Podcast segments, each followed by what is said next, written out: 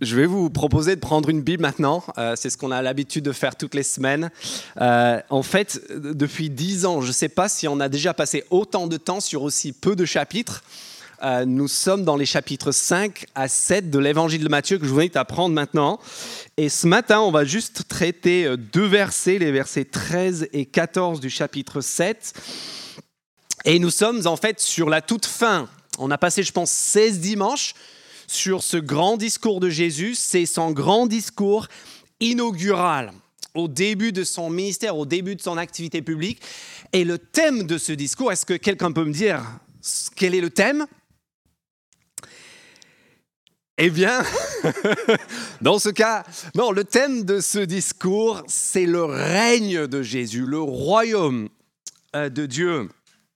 Et on a vu euh, en gros, il est en train de nous montrer qu'est-ce qui se passe, qu'est-ce qui se passe quand une vie d'un individu ou d'une communauté commence à évoluer dans la sphère d'influence de Jésus de Nazareth. Qu'est-ce, à quoi ça ressemble?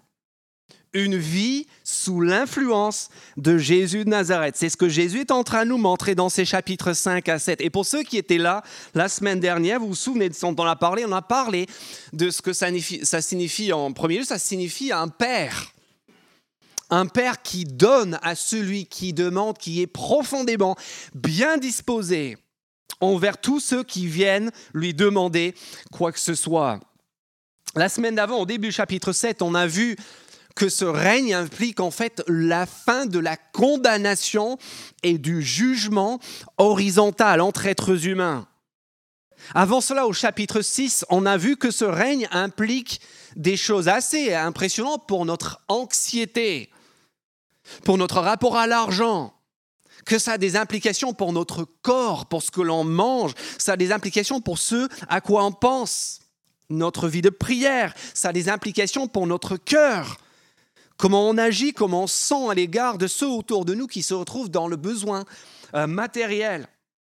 On a vu au chapitre 5 que ça a des implications pour notre considération de la vengeance quand on nous a fait du tort, que ça nous appelle à aimer ceux qui, qu'on pourrait autrement considérer comme étant nos ennemis, que ça a une implication pour notre rapport à la vérité, que votre oui soit oui, votre non soit non. On a vu que ça traite aussi de notre rapport au couple, que de notre rapport au conflit, et que pour tous ceux qui vivent cela, il est question d'avoir la possibilité de vivre dans, dans la justice, une vie qui est juste et qui dépasse même le niveau de justice qu'on peut retrouver dans beaucoup de religions. On a vu, si on revient au tout début, que ce que implique cette vie sous le règne de Jésus, c'est le fait de devenir profondément différent de tout ce qui nous entoure et aussi profondément attirant. Avec ces deux images d'être sel et lumière lorsque ce règne devient efficace dans notre vie. Et puis la première chose qu'on a vue dans les versets 3 à 12 du chapitre 5, avec ces béatitudes, c'est à quoi, à quoi ça ressemble une vie où Jésus règne? Vous vous souvenez de ce mot qui est revenu huit fois? Heureux, heureux, heureux, heureux ceux qui ont en part à ce royaume. À quoi cela ressemble quand Jésus règne profondément? Ça ressemble au bonheur. Ça ressemble à de la prospérité, à de l'épanouissement, à une paix et à une joie profonde qui bouleverse une vie. Et c'est à cela que Jésus est en train de nous inviter à travers tout ce qui est dit dans ces chapitres. Et c'est pas pour rien que ce serment, objectivement, a bouleversé l'histoire de notre monde et a bouleversé aussi la vie de beaucoup d'entre nous.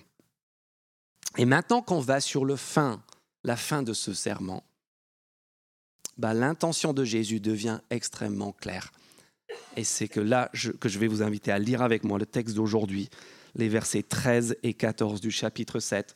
Ensuite, je vais prier et puis on va voir ce que Jésus veut nous dire en conclusion de tout ce qu'on a entendu. Donc je vous invite à prendre avec vous une Bible à la page 621 et je vais lire les versets 13 et 14 du chapitre 7 Matthieu chapitre 7, versets 13 et 14 à la page 621.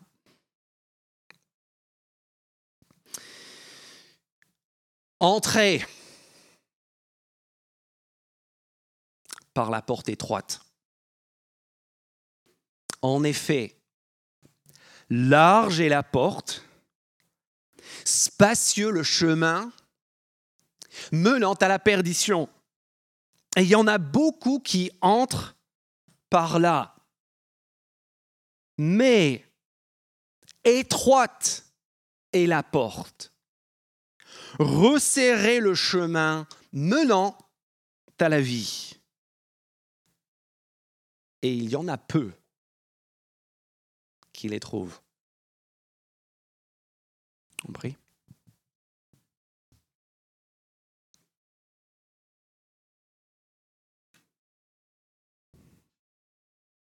Notre Père en pense à ces foules qui ont entendu ces paroles la première fois que ton Fils les a annoncées, qui étaient émerveillés, qui étaient frappés par la qualité et par l'autorité de ces enseignements qui étaient différents de tout ce qu'ils avaient entendu.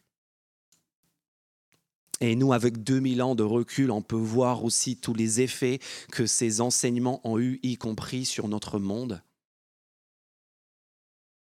Et maintenant, on veut te demander, s'il te plaît, qu'aucun de nous ne reparte d'ici, ne reparte après avoir entendu ces paroles dans le même état où il était en arrivant et en les entendant pour la première fois. On te demande cela au nom de ton Fils, le Seigneur Jésus, que nous voulons ensemble maintenant écouter attentivement. Amen.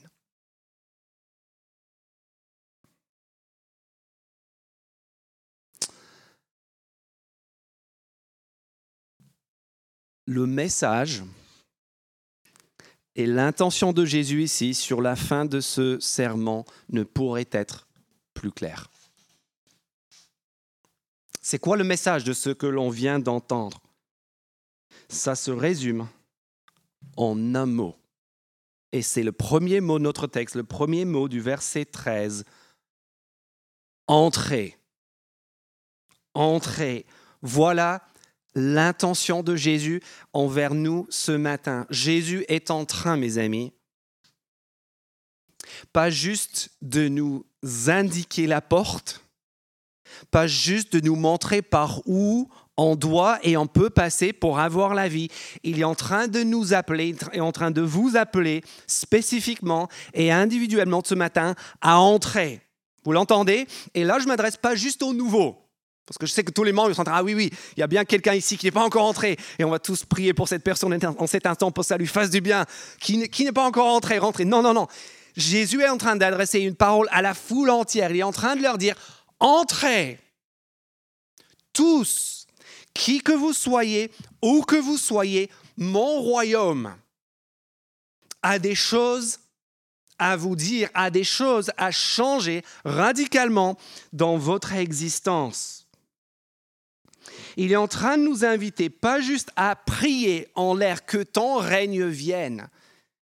Il est en train de nous appeler, nous, ce matin, pardon, à considérer en quoi son règne est une bonne nouvelle et apporte du changement réel et personnel pour notre vie. Et je vous mets au défi de lire les chapitres 5, 6 et 7 de Matthieu et de ne pas voir en quoi ce royaume a encore des choses à vous offrir, en quoi vous avez besoin, comme moi j'ai besoin, d'y rentrer encore plus profondément, encore plus intentionnellement pour devenir ces personnes heureuses, pour connaître cette vie merveilleuse que Jésus-Christ veut nous offrir? Et pour y entrer, on va devoir faire deux choses ce matin. Premièrement, on va devoir regarder en face ce choix déconcertant, parce qu'il est déconcertant. Ces versets sont déconcertants. On va regarder en face le choix déconcertant. Et puis, deuxièmement, on va considérer ensemble les alternatives surprenantes qu'il y a derrière ce choix. Il y a plus qui n'y paraît ce matin. Le choix déconcertant et puis les options surprenantes. D'abord le choix déconcertant. Il est déconcertant, vous n'êtes pas d'accord avec moi? Versets 13 et 14, vous avez vu, qu'est-ce qu'on a dans ces deux versets? C'est très simple.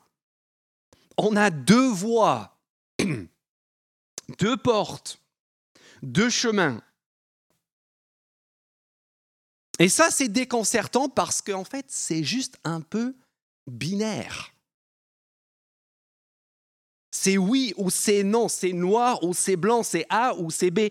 Et ça, c'est déconcertant parce que nous, ce que l'on aime, ben, on aime aller à beau et bon, sur la pause midi et avoir l'affichage à l'écran avec 136 possibilités d'options, de choix, de cacahuètes, de pistaches, d'épinards, de, tout ce que vous voulez. Vous n'avez pas vécu cette angoisse avec moi? Vous allez dans de plus en plus de restaurants. Avant, c'était juste aux États-Unis. Maintenant, c'est en France. Et tu vas dans ces restaurants. Et moi, je suis perdu. Et en plus, j'ai 15 personnes derrière moi qui sont tous là. Et moi, je, veux juste manger un truc. Et en fait, c'est tellement compliqué parce qu'il faut passer par 25 étapes pour demander tout ce que l'on veut. Vous avez vécu ça? Non, je suis le seul, c'est pas grave. Mes excuses si c'est vous qui étiez dans la, queue à la pause midi derrière moi.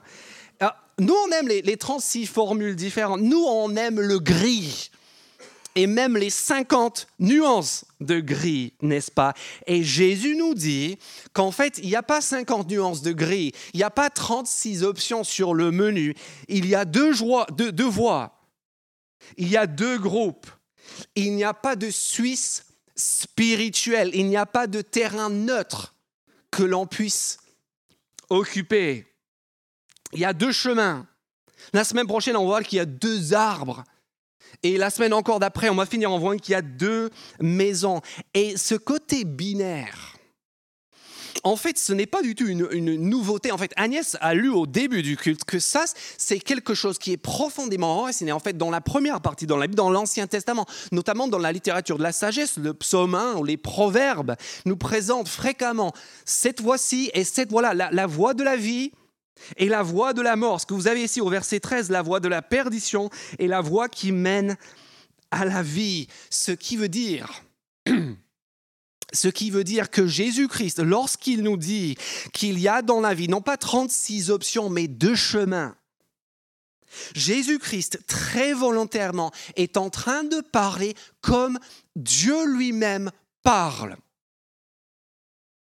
Il est en train de parler non pas comme un être humain qui offrirait différentes, un éventail de possibilités. Il est en train de prendre une posture sans ambiguïté, une posture de quelqu'un qui peut parler dans des termes absolus, sans concession, qui peut dire c'est noir et c'est blanc. Il est en train de parler très volontairement et très clairement comme Dieu lui-même. Il n'est pas en train de donner des conseils, de donner un avis. Il est en train de parler dans des termes absolus et dans des termes sans concession. Et donc, il est impossible, mes amis, il est impossible d'entendre ce que Jésus dit ici et de dire, eh bien, je crois que cela est un, un peu vrai, un tantinet vrai.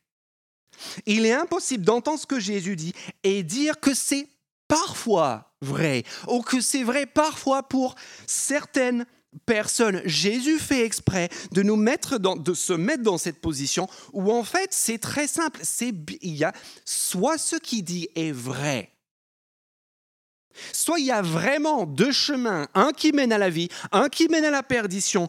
Et donc, si ce que Jésus de Nazareth dit est vrai, en fait, notre vie entière dépend de notre prise de position par rapport à lui. Soit, soit c'est juste faux. Et ce que nous sommes en train de lire ici est une erreur monstrueuse qu'il convient de combattre de toute notre force.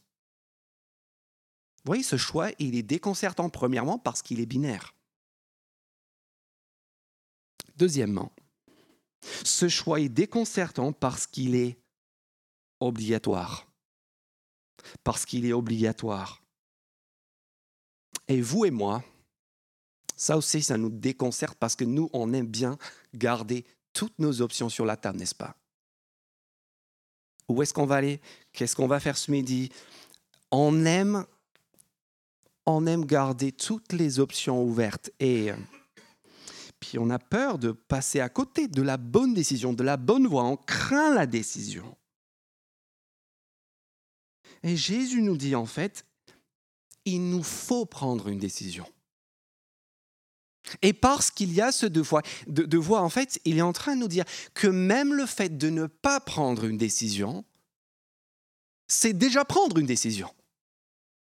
Pourquoi? Parce que personne, c'est pour ça que Jésus dit ici, entrez par la porte étroite, parce que Jésus veut nous dire ce matin que personne, il est impossible d'entrer dans ce royaume par hasard. Par accident, je vous garantis qu'il n'y a personne ici qui un jour va se réveiller en plein milieu d'un culte de baptême de l'église des deux rives et, qui se dira Mais qu'est-ce que je fais dans ce baptistère? Non, non, tu te réveilles pas un jour dans un. Si tu veux entrer, tu vas devoir faire un choix et la porte est étroite. Le choix est obligatoire. Tu ne te réveilleras pas par hasard, par accident, un jour dans ce royaume. Si tu veux entrer, il va falloir que tu fasses un choix. Et de la même manière, pour tous ceux qui, qui ont déjà fait un jour ce choix, en fait, c'est la même chose pour nous.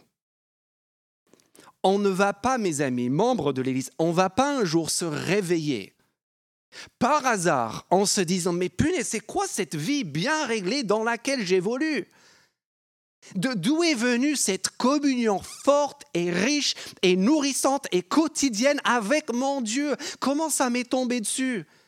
Comment se fait-il que ma vie de prière est réglée et que j'aime ça? Comment ça se fait que mon témoignage rayonne et que les gens sont attirés par ma vie qui est différente et attirante Je vous garantis, cela ne va pas vous arriver par hasard. Comment ça se fait que mon péché, il est mort? Que des choses qu'il y a deux ans ou cinq ans ou dix ans me tenaient et me pourrissaient ma vie, mon couple, ma famille, ma vie professionnelle. Comment ça se fait que ces choses-là sont parties? Ça ne va pas vous arriver par hasard. Ça ne va pas vous arriver juste en venant ici, en vous asseyant 40 45 minutes sur une chaise.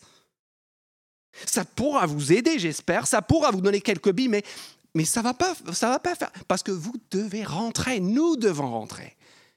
Si nous voulons que notre Église ressemble à une communauté qui est réellement et profondément transformée par cet évangile, par nous allons devoir rentrer nous allons devoir faire des choix, nous allons devoir prendre des décisions, nous allons devoir nous engager. Ce n'est pas moi qui l'ai dit, c'est Jésus qui dit, qui dit, vous avez entendu ce royaume, maintenant rentrez.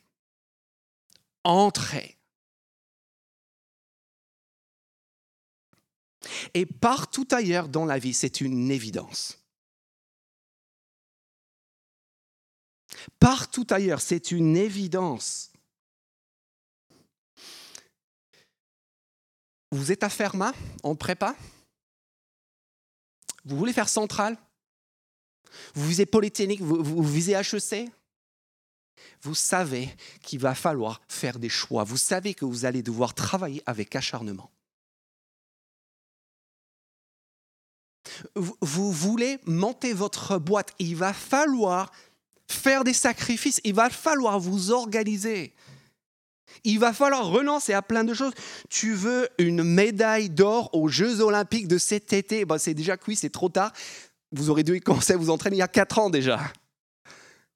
Vous voulez devenir un virtuose en musique? En fait, vous voulez élever un enfant, vous voulez rénover une maison, vous voulez faire quoi que ce soit qui a du sens, qui a de la valeur dans cette vie, vous le savez, il va falloir faire des choix. Et bizarrement, s'agissant que de Jésus et de Sorem, la chose qui a le plus de sens, la chose qui est la plus extraordinaire, la plus bouleversante, on imagine que ça va juste nous tomber dessus en étant assis sur une chaise sans rien faire. On n'entend pas Jésus qui nous a dit dans les béatitudes, heureux ceux qui ont la dalle, ceux qui ont faim et soif, qui ont envie et qui ont envie de se donner les moyens pour obtenir l'extraordinaire justice de ce royaume. Ce choix est déconcertant parce qu'il est binaire. Ce choix, est déconcertant parce qu'il est obligatoire. On doit faire un choix. On doit se positionner. Et troisièmement, ce choix est déconcertant parce qu'il est coûteux. Et nous, on n'aime pas ce qui est coûteux. Nous, on aime les bons cadeaux. Nous, on aime les promos. Nous, on aime quand on nous offre des choses. Jésus nous dit, tu veux entrer ici, ça va te coûter. Regardez le texte avec moi, avec le verset 14. Trois raisons pour lesquelles c'est coûteux. Premièrement, parce qu'il y a une porte. Et la porte, elle est comment? Elle est étroite. Mince. C'est coûteux d'entrer par cette porte. Mais au moins, on se dit, bah, peut-être que j'entre par la porte et, et après, ça va aller. Non, faux parce que tu entres par une, par une porte étroite. Et qu'est-ce que tu as après? Tu as un chemin. Et le chemin, c'est pas la 61, c'est pas large, il n'y a pas trois voies dans chaque direction. Non, le chemin sur lequel tu t'engages après avoir franchi la porte, lui aussi, il est resserré. Et puis la troisième raison pour laquelle ce choix, il est coûteux, c'est quoi? C'est la fin du verset. C'est qu'en fait, il n'y a pas grand monde sur cette route. Vous l'avez vu, à la fin du verset 14, il y en a peu. C'est un voyage qui risque d'être solitaire. Qu'est-ce que ça veut dire en fait? Pourquoi c'est coûteux C'est coûteux d'abord parce que la porte est étroite.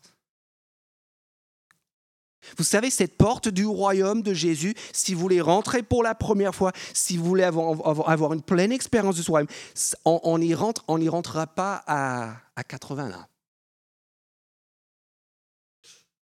On n'y entre pas en foule on y entre en file indienne. Une personne à la fois. Vous le comprenez ça? La porte et on y rentre seul. On ne rentrera pas dans ce royaume par alliance. Parce qu'on a un conjoint, ou un concubin qui a cette foi et on va c'est pas le métro où si tu te glisses vraiment à la personne qui est devant toi tu passes et personne ne l'a non non non non. Tu rentres une personne à la fois sur la base d'une décision on n'y rentrera pas par descente. C'est-à-dire parce que nos parents avaient la nationalité on peut être euh, français par descente. Non non non. Collégiens. Vous êtes tous les collégiens? Les lycéens. 1 2 les autres, ils viennent après. Trois. Écoutez-moi bien, collégiens et lycéens. Dieu, Dieu n'a pas de petits-enfants. Vous n'allez pas rentrer dans ce royaume parce que vos gentils parents ont franchi la barrière juste avant vous. La porte est étroite, on y rentre un par un. On entre sur notre décision et sur notre démarche personnelle. Et parce que cette porte est étroite, il y a une autre implication. Il y a une implication pour notre ego. C'est qu'on y, on y entre les mains vides. Et si vous êtes comme moi, vous vous présentez devant ce royaume, vous vous êtes peut-être même ce matin présenté devant Dieu. Et moi, j'arrive toujours, j'ai mes grosses valises de, de, de, 23 kilos pour faire un, un, vol transatlantique. Et je veux rentrer. Ah, et dans ce bagage-là, j'ai tous mes diplômes. Et dans ce bagage-là, j'ai toute ma gentillesse. J'ai tout mon service, j'ai tout ce que j'ai fait. Et le problème avec cette porte, c'est qu'elle est étroite et je ne peux pas rentrer avec tout cela. Je dois tailler un peu mon ego. Je dois poser mes bagages. Je dois appliquer les premières béatitudes et confesser Heureux ceux qui sont pauvres d'esprit, ceux qui reconnaissent, non, je n'ai pas la solution. Dans ma vie professionnelle, j'ai la solution. Dans ma vie familiale, j'ai la solution. Dans plein de choses, j'ai la solution. Mais en fait, s'agissant du royaume, je n'ai pas la solution. Et en fait, c'est pire. Sa deuxième béatitude, c'est que moi, je suis le problème. C'est que j'en viens à pleurer sur ma vie. J'en viens à porter le deuil sur l'état de mon cœur. Je deviens humble, je baisse mes prétentions, je rentre par cette porte étroite sans rien, les mains vides. Ma seule contribution, c'est mon péché en fait. Et ça, c'est très, très, très, très dur. Surtout pour les hommes. Je comprends.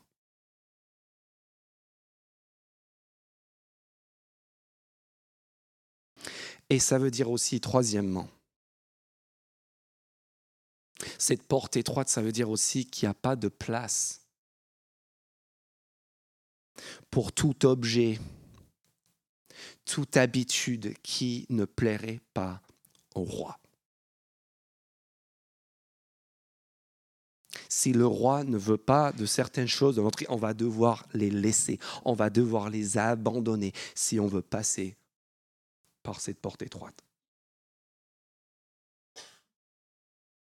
Il n'est pas déconcertant ce choix. Il est binaire, il est obligatoire, il est coûteux. Pourquoi est-ce qu'on le ferait alors? La réponse, c'est qu'il n'y a aucune raison de faire ce choix il y a, si, si ce que je viens de vous dire est une représentation fidèle de la réalité, s'il n'y a rien d'autre à y rajouter, il n'y a strictement aucune raison pour qui que ce soit parmi nous de vouloir rentrer dans ce royaume. Et c'est pour ça qu'on ne va pas s'arrêter là ce matin. Parce qu'en fait, il y a beaucoup plus ici qu'il n'y paraît. Il y a deux surprises ici deux immenses surprises. Est-ce que vous les avez vues dans les versets 13 et 14 La première surprise concerne le chemin spacieux et la porte large. Quelle est cette surprise? Verset 13, large est la porte, spacieux le chemin, jusque-là tout va bien. Et puis on lit ces mots menant à la perdition. Mais comment ça se fait? La porte était grande, le chemin était spacieux, ça promettait tellement de choses et la première raison pour laquelle Jésus nous dit efforcez-vous d'entrer par la porte étroite, c'est que l'autre porte, la porte large et le chemin spacieux, en fait, il ne mène pas là où tu penses qu'il va mener.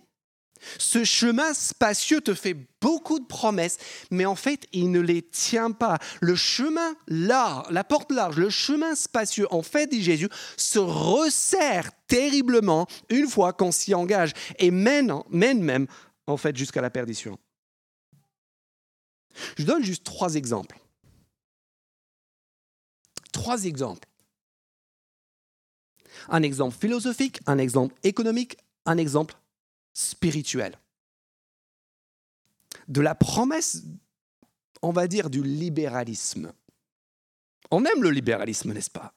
C'est un peu le fondement de notre société. Le libéralisme, ça veut dire quoi? Ça veut dire qu'il n'y a pas de contraintes.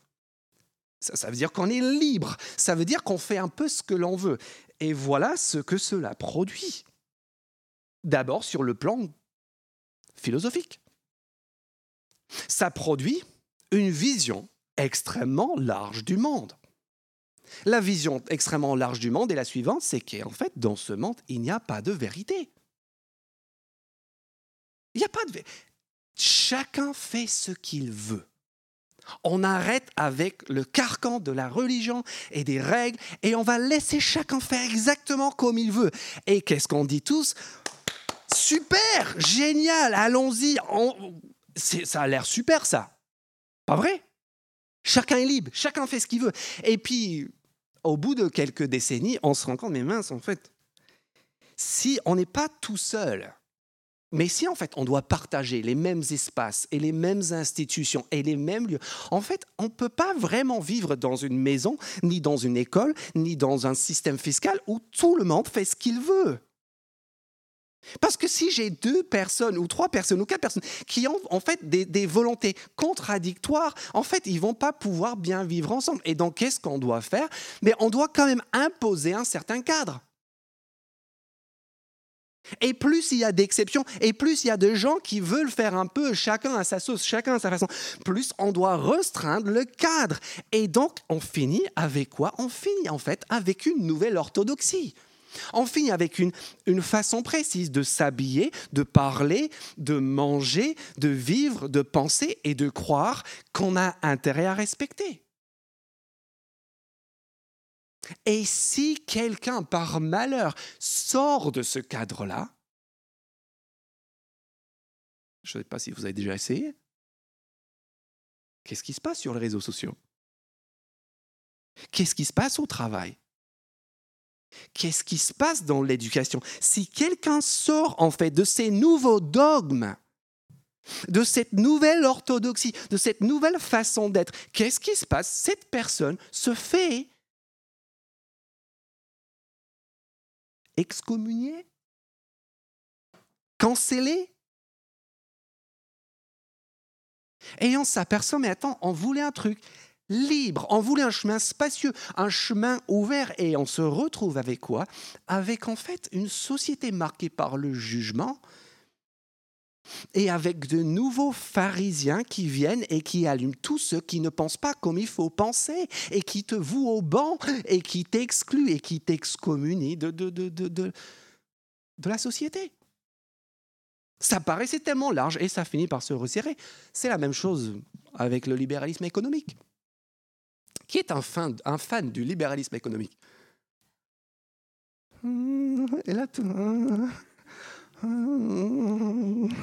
Ça dépend. Ça dépend, n'est-ce pas? Parce qu'en fait, avec le libéralisme, c'est très bien. Euh, libre circulation de biens et de personnes, et, et chacun fait ce qu'il veut. Pas de contraintes, pas de réglementation. Ça, ça va être génial.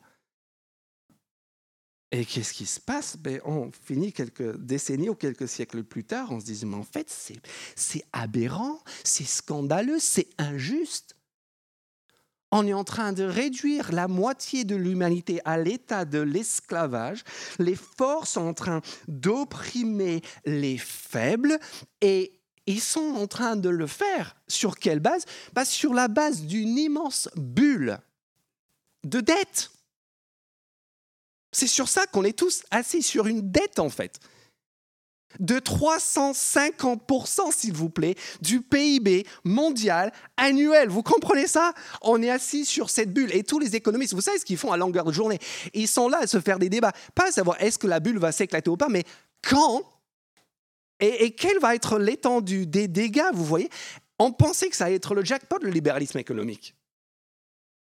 Et on se retrouve soit dans une situation d'oppression et d'injustice et d'être lésé par le système, soit d'être en haut du système, mais assis sur quelque chose d'extrêmement fragile en pensée avoir gagné le jackpot. Et en fait, on est dans la nasse. Ça semblait spacieux, ça semblait ouvert, et en fait, ça se resserre.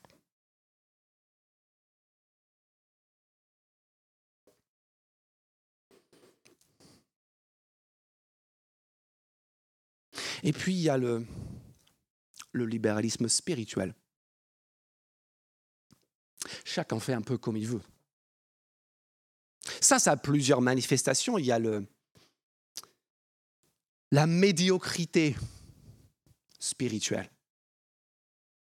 Ça veut dire quoi? Ça veut dire que j'ai une vague appartenance à une église, un truc, je viens là peut-être de temps en temps.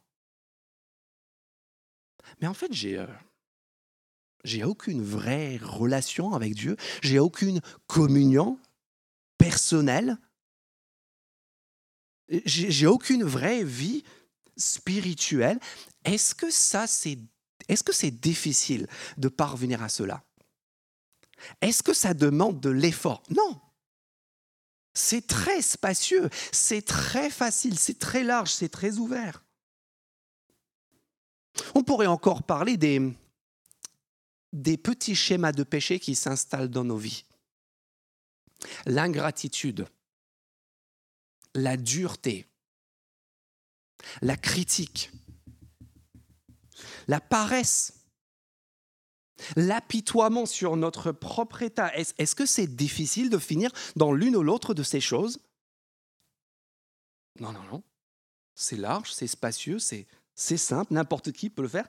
Tout comme d'ailleurs au final le, le gros péché bien sale, le mensonge, le vol, l'infidélité, c'est peut-être ce qui demande le plus d'engagement, mais, c'est quand même assez facile, c'est assez, c'est pas très compliqué d'y arriver. Et, et pourquoi est-ce qu'on le fait? On fait toutes ces choses-là parce que c'est facile et parce que c'est agréable et parce qu'en fait on est, on est nombreux.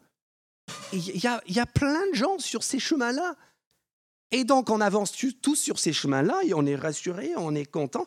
Et en fait, ça demande aucun travail, aucun talent, aucun effort. C'est vraiment génial, c'est vraiment ouvert à tout le monde. Est-ce que vous vous souvenez de quand vous avez 14 ans au collège? Pour ceux qui ont 14 ans au collège, voilà, vous n'avez pas besoin d'en souvenir. Est-ce que vous vous souvenez le, le courage et l'effort que ça a demandé la première fois d'être insolent? Un parent ou un prof Tu prenais ton courage à deux mains et puis... Ou le courage et l'audace qu'il fallait pour fumer la première cigarette. Tu la montrais à personne, mais intérieurement, intérieurement tu, tu étais au taquet. Ça paraissait tellement original. Ça paraissait tellement osé et courageux. Mais 20 ans plus tard, tu regardes et ça, ça paraît tellement banal. Pourquoi? Parce que c'est ce que tout le monde est en train de faire trouver un jeune de 14 ans qui fume ou qui est insolent, c'est pas très difficile. Faut pas parce que c'est un chemin qui est large, c'est un chemin qui est spacieux. Sauf que celui qui est sur ce chemin, il a l'impression que c'est pas forcément le cas. J'ai vu l'autre jour, je vais pas diffamer la marque en question, mais j'ai vu l'autre jour en ville un, un sac euh, pour une marque de cosmétiques. Et c'était marqué dessus Merci de changer le monde. Ou merci de prendre part au changement du monde. Et ça, en gros, c'est pour récompenser quelqu'un qui vient de se lâcher dans la grande distribution. J'ai un petit doute que cette personne-là soit vraiment entre... Et en fait, on te fait croire que tu es un résistant. On te fait croire que tu es en train de nager à quand alors que tu es juste en train de faire comme tout le monde et de consommer à foison. Et ça, c'est la nature du chemin qui est large, du chemin qui est spacieux. On n'est pas... Dans le moment, ça paraît plutôt original ou, intéressant ou courageux. Mais en fait, dans les, dans les faits, c'est tellement facile. Vous savez pourquoi on pêche, les amis? On pêche parce que le péché est bon. pourquoi on pète les plombs Parce qu'une fois qu'on a pété les plombs, on se sent tellement bien. N'est-ce pas? Pourquoi est-ce qu'on se goinfre? Pourquoi est-ce qu'on mange beaucoup plus qu'il ne le faudrait? Parce que ça fait du bien. Et je pourrais prolonger la liste. On pêche parce que le péché est bon.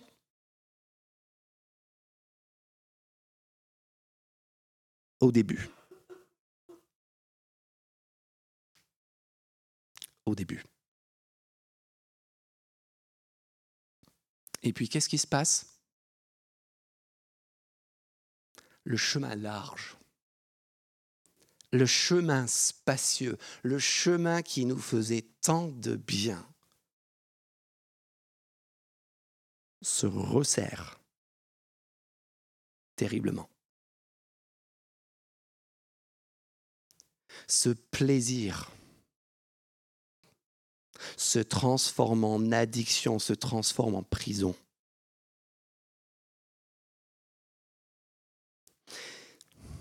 ce côté critique et cynique qui, la première fois qu'on a été à apporter un piment incroyable à telle ou telle situation, qui, qui détonnait par rapport à ce qui était autour, qui, qui paraissait tellement brillant et courageux. Quand tu es comme ça tous les jours, critique et cynique, jour après jour, dans une famille, dans une équipe, dans une... Ça génère une ambiance qui est juste délétère, qui est mortifère pour tous ceux qui y évoluent. Et ces choix ponctuels deviennent des habitudes qui forment un caractère qui oriente au final une vie entière. C'est pas pour rien que le puritain John Owen a dit ceci. Il a dit Soit c'est toi qui tues ton péché, soit c'est le péché qui va te tuer. C'est ce que Jésus est en train de dire ici. Large est le chemin, spacieux le chemin, aucun effort, aucun talent, aucun travail. Mais ça va te tuer. Déjà dans cette vie et aussi dans celle à venir, qui est à venir. Ça, c'est la première surprise. Le chemin qui paraît spacieux se resserre terriblement. Et la deuxième surprise, c'est le message inverse, c'est le message du verset 14. C'est qu'en fait, le chemin qui paraît tellement étroit, d'après Jésus, s'ouvre et mène à la vie. Regarde avec moi le texte, le verset 14. Étroite est la porte, resserrez le chemin, menant à la vie, le chemin étroit et spacieux se resserre et le chemin resserré en fait va s'ouvrir et c'est pour ça qu'on a intérêt à prendre et à choisir ce chemin-là et c'est tellement important. Je veux que l'on le comprenne et que l'on l'entende ce matin parce que je sais qu'il y a ici dans cette pièce certaines personnes, peut-être beaucoup de personnes et vous, vous avez l'impression de marcher sur ce chemin. Vous dites, j'ai fait mon choix. J'ai choisi la porte étroite et le chemin resserré. Et qu'est-ce que vous êtes en train de vous dire Comme moi, je peux me dire des fois, vous êtes en train de vous dire, c'est dur ce chemin. C'est coûteux. Et je me sens seul. Et puis il y a plein d'autres gens qui ont pris l'autre chemin là, le chemin spacieux. Ils ont l'air tellement contents. Et moi, je suis là tout seul sur mon chemin rocailleux et resserré et difficile. Et donc, on se dit forcément, ben, je me suis trompé, j'ai fait le mauvais choix.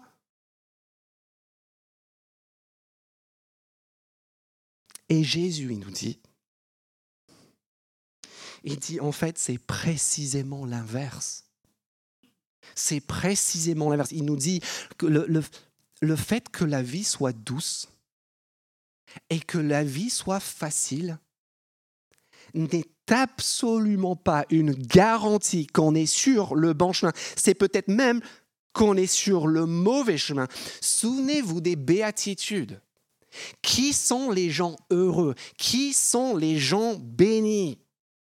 Les gens qui sont pauvres, les gens qui pleurent, les gens qui sont humbles, les gens qui ont faim et soif de la justice, qui font preuve de miséricorde, qui désirent la pureté, qui font la paix, qui acceptent l'adversité et l'opposition. Ce sont ces gens-là, dit Jésus, qui sont les, les gens vraiment heureux. C'est un principe du royaume. Ce qui semble à première vue extrêmement difficile, extrêmement exigeant, finit par s'ouvrir à la vie. Vous le comprenez ça? Principe du royaume fondamental sur lequel Jésus revient ici. Ce qui semble très étroit, très, très, très ouvert, très spacieux, finit par se resserrer. Ce qui paraît des fois étroit et resserré, finit par s'ouvrir à la vie. Et tout est une question de perspective. Tout est une question de perspective. Illustration que ma femme m'a dit que je devais vous donner ce matin. Elle a, dit hier soir, elle dit, je pense qu'il y a beaucoup de gens qui pensent qu'ils sont en train de marcher sur un chemin étroit et rocailleux, et en fait, ils ne voient pas ce qu'il y a au bout. Donc, elle m'a dit, il faut que tu leur parles de la randonnée. Désolé pour ceux qui n'ont pas de randonnée. Le principe de la randonnée, c'est simple c'est que si tu regardes 30 cm devant toi, si tu regardes les cailloux, si tu ressens la douleur dans tes jambes et dans tes chaussures, tu lâches l'affaire au bout de 10 minutes. Parce que tu n'as pas de perspective. Et parce que c'est dur, ça doit être mauvais, et donc je m'arrête. Qu'est-ce qui change la vie quand tu vas sur une randonnée? Ce qui change la vie, c'est quand tu lèves les yeux et tu vois ces sommets majestueux enneigés. Tu vois la, la vue incroyable, le panorama. Et là, en fait, et tu sens l'exploit que tu vas accomplir en allant gravir cette montagne que tu n'as jamais gravie auparavant. Et là, qu'est-ce qui se passe? Tu, tu pousses des ailes. Et la douleur, tu ne le ressens, plus, tu avances et tu vas vers l'avant. Et c'est exactement la même chose avec le royaume de Dieu, dit Jésus. Il dit heureux ceux qui pleurent aujourd'hui, parce que un jour ils seront quoi? Ils seront réconfortés. Heureux ceux qui ont faim et soif de la justice, parce qu'un jour ils vont être rassasiés, comblés, remplis Heureux ceux qui ont le cœur pur. C'est facile d'avoir un cœur pur aujourd'hui, non. Mais un jour, eux, ils vont voir Dieu. Et les promesses, et les promesses, et les promesses qui continuent et continuent et continuent, et qui nous motivent et qui nous attirent vers ce, qui n'est pas à, la portée de nos regards aujourd'hui, ici et maintenant. L'autre jour, j'ai écouté euh, Jean-Marc Jancovici que certains connaissent, c'est le président du Shift Project, c'est un organisme qui agit pour le climat. Et lui, quelqu'un lui a posé la question, c'est quoi la différence entre la sobriété et la pauvreté en matière de changement de vie par rapport au climat? Sobriété et pauvreté. Il a répondu, il n'y a aucune différence. En termes de comportement, la personne qui fait le choix de la sobriété pour agir pour le climat et la personne qui, est contrainte de faire certains choix par, par, la force des choses, dans le comportement, il n'y a aucune différence. Le, gars qui prend le train plutôt que de prendre l'avion. dans le train, tu peux avoir des gens qui sont contraints par la pauvreté parce que les impôts ont augmenté, parce qu'il est obligé d'être là, mais il n'a pas envie d'être. Et tu as d'autres gens qui sont par sobriété, parce qu'ils ont envie d'être. Et en fait, la, la différence, c'est pas le comportement. La différence, c'est la motivation. Le gars qui prend le train, peut-être que c'était dur la première fois. Mais une fois qu'il voit, en fait, mais c'est vachement confortable. Et en fait, je ne passe pas tout mon temps à courir après les portes de sécurité, à me déshabiller, me rhabiller, à, courir à droite et à gauche. Et, euh, euh, et, en fait, j'arrive euh, reposé. Et, puis, en fait, je, je, fais du bien à mes concitoyens. Lui, en fait, il fait ce même choix, mais parce qu'il voit la perspective, parce que ça a du sens.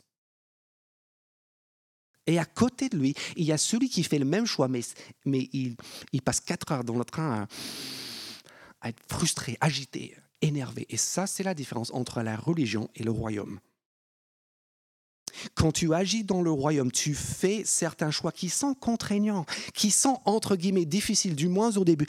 Et puis au fur et à mesure que tu les fais, tu te rends compte en fait que c'est le bon chemin et que ça rend heureux. Et donc la prochaine fois, tu reviens et tu le fais par conviction et avec joie.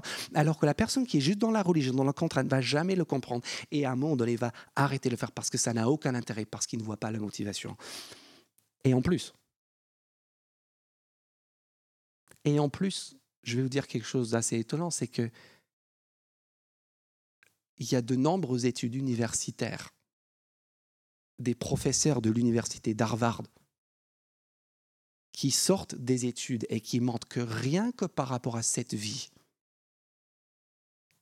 des gens qui fréquentent des églises, statistiquement, par leur choix de vie, qui sont certes contraignants, en fait sont plus heureux que ceux qui n'en fréquentent pas taux de mortalité baissé de 20 à 30% plus d'optimisme, moins de dépression, moins de suicide, plus de sens à sa vie, moins de divorces, une meilleure maîtrise de soi, entre autres. Je peux vous donner les références après si ça vous intéresse. Parce qu'en fait, le chemin resserré est le chemin qui mène à la vie. C'est contre-intuitif. Mais d'après Jésus et d'après un certain nombre de preuves, c'est la réalité. Est-ce que vous savez qui sont les experts, les meilleurs experts du chemin spacieux? Les enfants. Les, vous vous souvenez quand vous étiez enfant euh, Le chemin spacieux, il était génial. Ça voulait dire on se couchait tous les soirs à 23h. On mangeait du popcorn, rien que du popcorn, et toute la journée du popcorn. On pouvait les courir dans la rue à n'importe quelle heure. Et surtout, on avait le droit de faire tout ce qu'on voulait avec la perceuse. Ça, c'était mon rêve quand j'avais 7 ans. Et puis, il y avait ces gens euh, vraiment euh, qui nous pourrissaient la vie. Et ça s'appelait papa et maman. Et papa et maman, ils ne comprenaient pas pourquoi c'était pas bon de manger du popcorn, de se coucher à 23 heures tous les soirs, de courir dans la rue et de jouer avec la perceuse. Sauf que maintenant que vous, vous êtes maman et papa, vous comprenez pourquoi parce que le chemin resserré, c'est le chemin qui mène à la vie. Et le chemin spacieux, c'est le chemin qui mène aux catastrophes, à la catastrophe. Et donc la question dans le fond est simple. La question dans le fond est simple, c'est est-ce qu'il y a quelqu'un qui sait mieux que moi C'est ça qui fera la différence dans notre rapport à ce royaume, dans notre rapport à ce que Jésus dit. Est-ce qu'il y a quelqu'un dans ce monde qui connaît, qui sait mieux que moi comment il convient de mener ma vie? Et pour le savoir, il faut qu'on regarde cet enseignement. Il faut qu'on le pèse. Il faut qu'on imagine une vie qui est menée selon les principes de tout ce qu'on a vu dans ce serment. Et on se dit, en fait, est-ce que c'est cette vie-là que je veux? Ou est-ce que c'est la vie que je vais me créer tout seul? Et puis, il faut qu'on regarde aussi l'exemple. L'exemple de celui qui est en train de nous dire tout ça. Parce que Jésus-Christ n'est pas juste quelqu'un qui nous parle d'un chemin étroit et d'une porte étroite par laquelle il faut passer. Jésus-Christ est celui qui a marché sur le chemin resserré, qui est passé par la porte étroite, qui a regardé ce que Dieu attendait de lui et qui a dit ça, ça va me tuer. Et en fait, il avait raison c'est lui qui est passé par cette porte étroite, c'est lui qui a marché sur ce chemin resserré et qui est l'exemple suprême de comment ce chemin resserré mène à la vie. Et non seulement il marche sur ce chemin resserré pour nous montrer l'exemple, mais il promet aussi, et ce sont ses dernières paroles, dans cet évangile, il promet aussi d'accompagner quiconque fait ce choix de marcher sur ce chemin-là. Vous savez quelles sont les dernières paroles de Jésus dans l'évangile de Matthieu? Il finit son évangile en disant, Et voici, je suis avec vous tous les jours sur ce chemin-là jusqu'à la fin du monde. Il nous précède sur le chemin étroit il nous accompagne sur le chemin étroit. Et puis il nous accueille. Il nous accueillera, nous réconfortera, nous comblera, nous bénira à tous égards sur ce chemin étroit sur lequel nous précède et qui mène, qui mène à la vie, qui est vraiment la vie.